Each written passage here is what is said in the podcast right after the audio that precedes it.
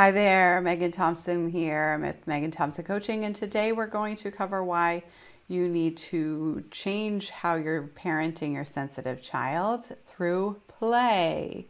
Now, when you're parenting your sensitive child and breaking out of the meltdown cycle, it can be incredibly difficult to loosen up, to lighten the mood in a way that feels not just effective but also masterful. Many parents who are naturally silly or engage in sarcasm or jokes can really set uh, a, big you know boom off in their home when their child is experiencing intense emotions right? This is really important to pay attention to so i want to talk about this today. Hello and welcome to how to parent your highly sensitive child like a ninja I'm your host, Megghan Thompson, licensed clinical professional counselor and registered play therapist supervisor. We at MTC teach parents how to eliminate the daily meltdown and shutdown cycle for your sensitive children and teens. Highly sensitive children make up 15 to 20% of the population, according to research that has been gathered for over a century. And this podcast answers one question How can you raise emotionally intelligent children? Stop walking on eggshells and help your child express their needs safely without punishments, yelling, or coddling. If you want to know the answer, you're in the right place. We help parents break out of the meltdown cycle in as little as eight weeks. We've been doing this for years.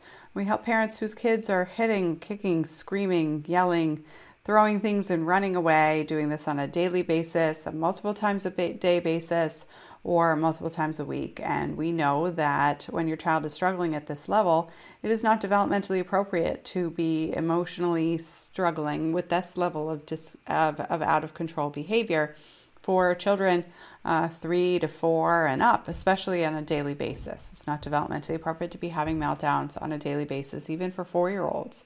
Your child should be moving out of the meltdown cycle uh, for for four year olds, and so daily is is pretty uh, intense for a four year old to feel like they can't manage their emotions at this point. And so, when we think about how that might affect you, hearing that this news, if you're parenting an eight year old or a 12 year old, it can be really draining uh, to know that you've been struggling for this many years. And so, I want to speak to you about how to shift out of that perspective, what's necessary to lead your child, and how we can do this effectively. So, uh, as a registered play therapist supervisor for many years in my clinical career, I had to learn how to be playful and uh, to do that consistently. And so, uh, this is a completely different skill than just making kids laugh or uh, being silly, right? Now, as a professional, I wouldn't necessarily say that I brought playfulness to my career. I had to learn that.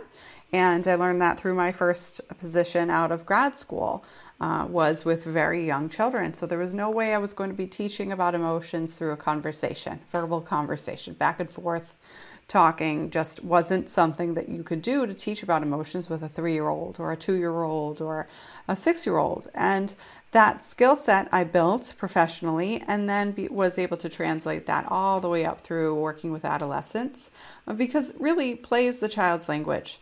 And uh, especially for for children who are highly sensitive they need to be able to be curious to learn uh, all human beings need to be curious in order to learn. So that means that we can't be defensive uh, we can't be calling children out and, and using shame or punishment to teach them because it simply won't work. Think about it um, from your perspective. If you had a boss or a teacher who was berating you or telling you that, that you need to figure it out or that they've gone over this again and again and again with you and they and you need to uh, to just do it next time, how would you feel? You'd feel pretty frustrated with that boss, uh, let, maybe even checked out or disengaged. Um, you might feel shameful. You might feel embarrassed. Uh, you might feel guilty, right? And um, all of those disempowering emotions keep you stuck. Okay, so this is why uh, if you've been trying lecturing or punishing or just defaulting to those strategies or tactics, I should say, uh, when you are at your wits' end, it, this can feel very difficult where you see some patterns of effective behavior from your child and then you're right back uh, where you started. And a parent who is stuck in the meltdown cycle might say, Well, my kid is two weeks on and two weeks off. Uh, so we get some traction and then we lose it. And um, it, when you're stuck in the meltdown cycle, it can be really difficult to see that this is actually part of the cycle. It's likely due to your um, lack of strategy, not because you didn't know what you're doing or you aren't trying, I should say, but because you don't have a process that is a, that is consistent again and again for your child. And so what happens is we see many parents uh, work out of this pattern, trying to do this on their own or potentially following any sort of crisis of the week process like individual therapy or even occupational therapy. Um, even family therapy, where everybody's coming to complain about what happened this past week. And all of these processes don't move the needle consistently because they're not zooming out. They're not looking at the root cause of the problem in a more systematic way, teaching you skills that you need to practice over and over again. And so you can see quick wins in this dynamic when you learn a coping skill, or you learn a new phrase, or you learn a, a different way that a mommy blogger is uh, talking to their kid, and you pick that up from a, from a social media post. But uh, really, what is necessary to break out of this pattern is much more in depth work and much more strategic work. And we have to understand the principles of that strategy before you feel like that kind of a strategy would resonate with you, right? So, this is really what we talk about here on this show, uh, whether you're watching me uh, live or you're catching us on uh, YouTube or you're, you're paying attention to the, the podcast, whatever avenue that you find me. And uh, when we look at this playfulness, one of the things that we know for children is that children are able to express their emotions in a much more healthy way when they play. Oftentimes, as parents, we think of play as superfluous or something that we have a, a disconnect from. I don't, I don't really know how to navigate uh, entering my child's playful world in a way that allows me to not insert myself, right? So many parents feel like they need to entertain their children in order to play with them. Um, and and this this is exhausting. It's draining. I you know you might not feel like you have a lot of energy to do that, uh, even if you want to, right? You might desire playing with your children, being able to get rough and tumbly or goofy or silly, but because of the meltdown cycle, uh, you're you're quite tired, or or your work commitments also on top of the meltdown cycle just seem to wipe you out. And so, what happens is that children start to find different ways to uh, get their sense of control uh, subconsciously. This happens through their their ineffective behavior, through demands, um, through through um, frustrating moments, through refusals uh, rather than through play. Children can build a sense of resiliency through curiosity and play and uh, do that in a way where they feel like they can control something in their lives and uh, this is necessary for human development for the for the child's development so when parents engage in play our, our second piece that we're going to talk about why you need to be playful as a parent is that it can help build that stronger bond now if you were raised by a parent who uh, perhaps maybe was um, more stoic. You know, children can should be seen but not heard, or a parent who just seemed so stressed out that it was difficult for them to manage their emotions, and perhaps they were either explosive or um, uh, aloof, uh, standoffish.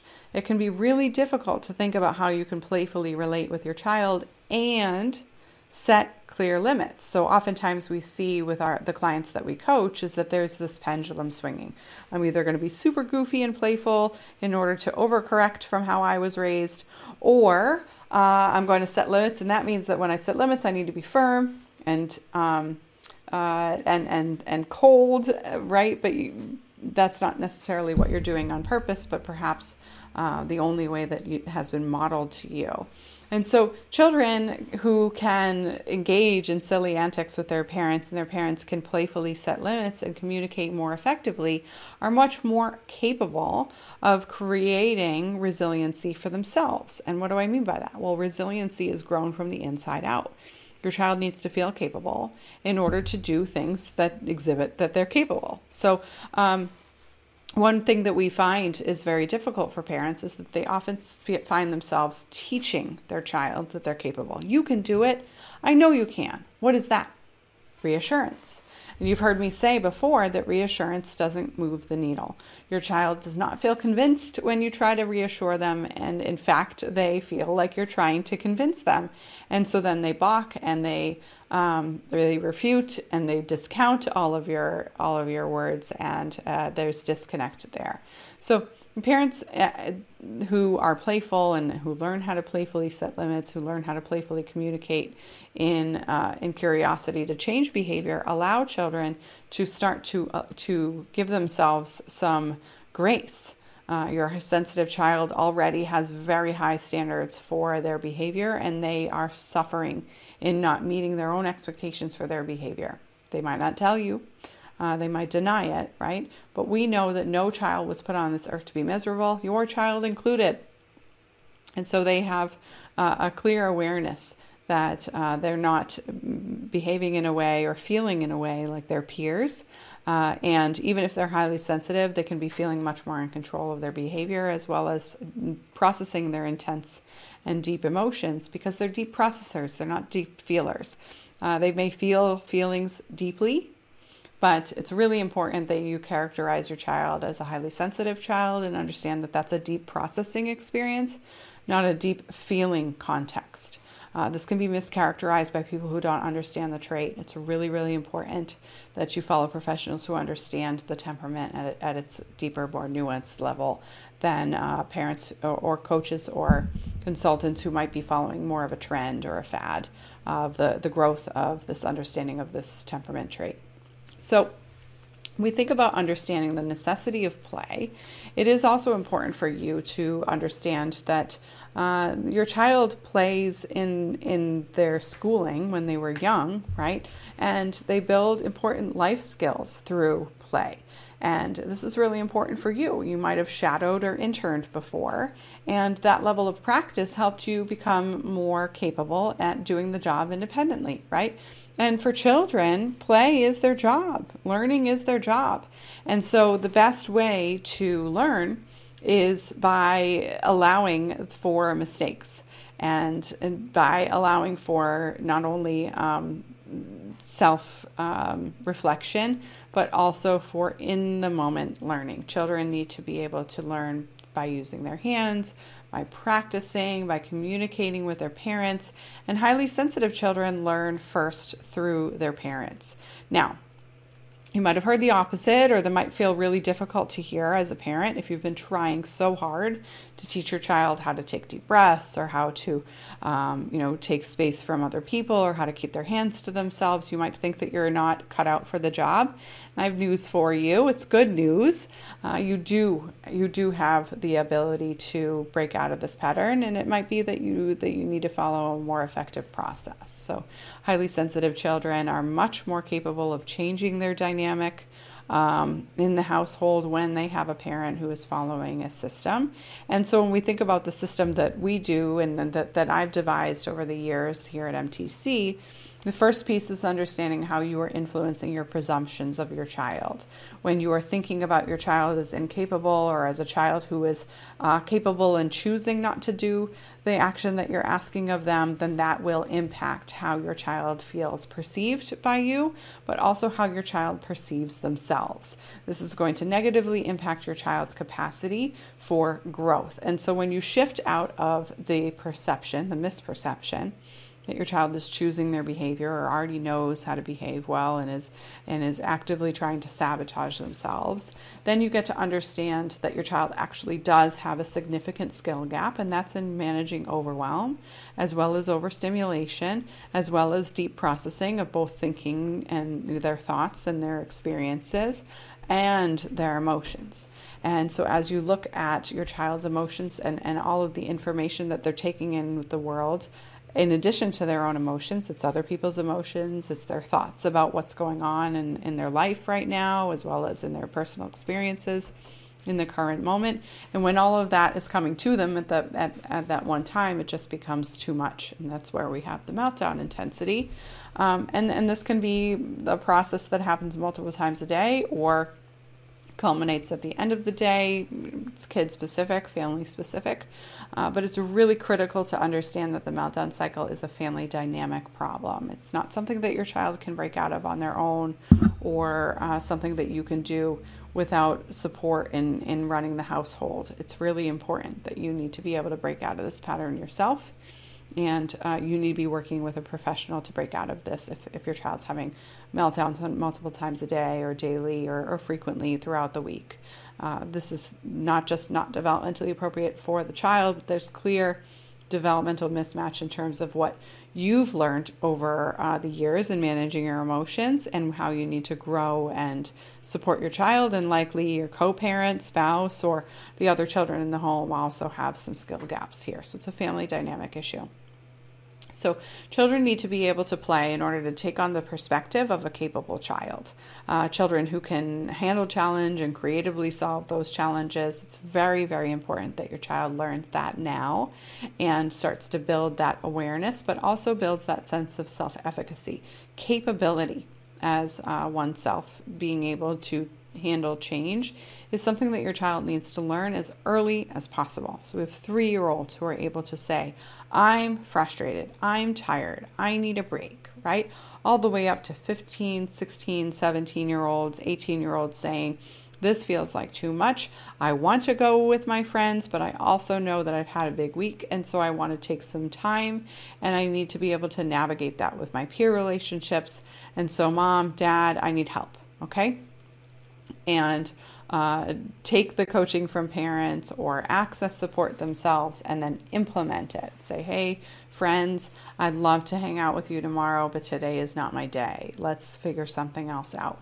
Rather than, no, can't, and then I don't know when I'll get that need met. So for socialization, but I just can't even think about it today, so I might not even respond to the text, right? So we have overwhelmed children throughout the entire lifespan of, of, of, childhood, communicating their needs effectively and doing this repeatedly. And that is done through playfulness with a parent. Uh, it's critically important that you feel like your relationship is strong enough with your child and strong enough with yourself to be able to let loose and lead in that way, even if you're frustrated with your child, because your child will not learn if you can't be playful. It's my pleasure to speak with you uh, in today's conversation. We look forward to talking to you soon. Bye. Thank you for joining me on this episode of How to Parent Your Highly Sensitive Child Like a Ninja. We release a brand new episode every week, so be sure to click subscribe. If you like what you've heard and you're interested in seeing if you're a fit to work with us at MTC, here's what I want you to do next. Head on over to megghanthompsoncoaching.com backslash call and book an appointment with our team. We'll get on the phone for about 60 minutes and we'll get you clarity on where you're stuck in parenting your sensitive child or teen, what your goals are for supporting your child's development. And if we can help you, we'll get you started on knowing exactly what to do to eliminate that meltdown cycle. Eliminating the daily meltdown cycle does not happen by itself. You need expert guidance to make it happen. And we've helped hundreds of clients from all over the world end that cycle in as little as eight weeks. So, to see if we can help you do the same, head on over to megghanthompsoncoaching.com backslash call. I'm Megghan Thompson, and we look forward to speaking to you soon.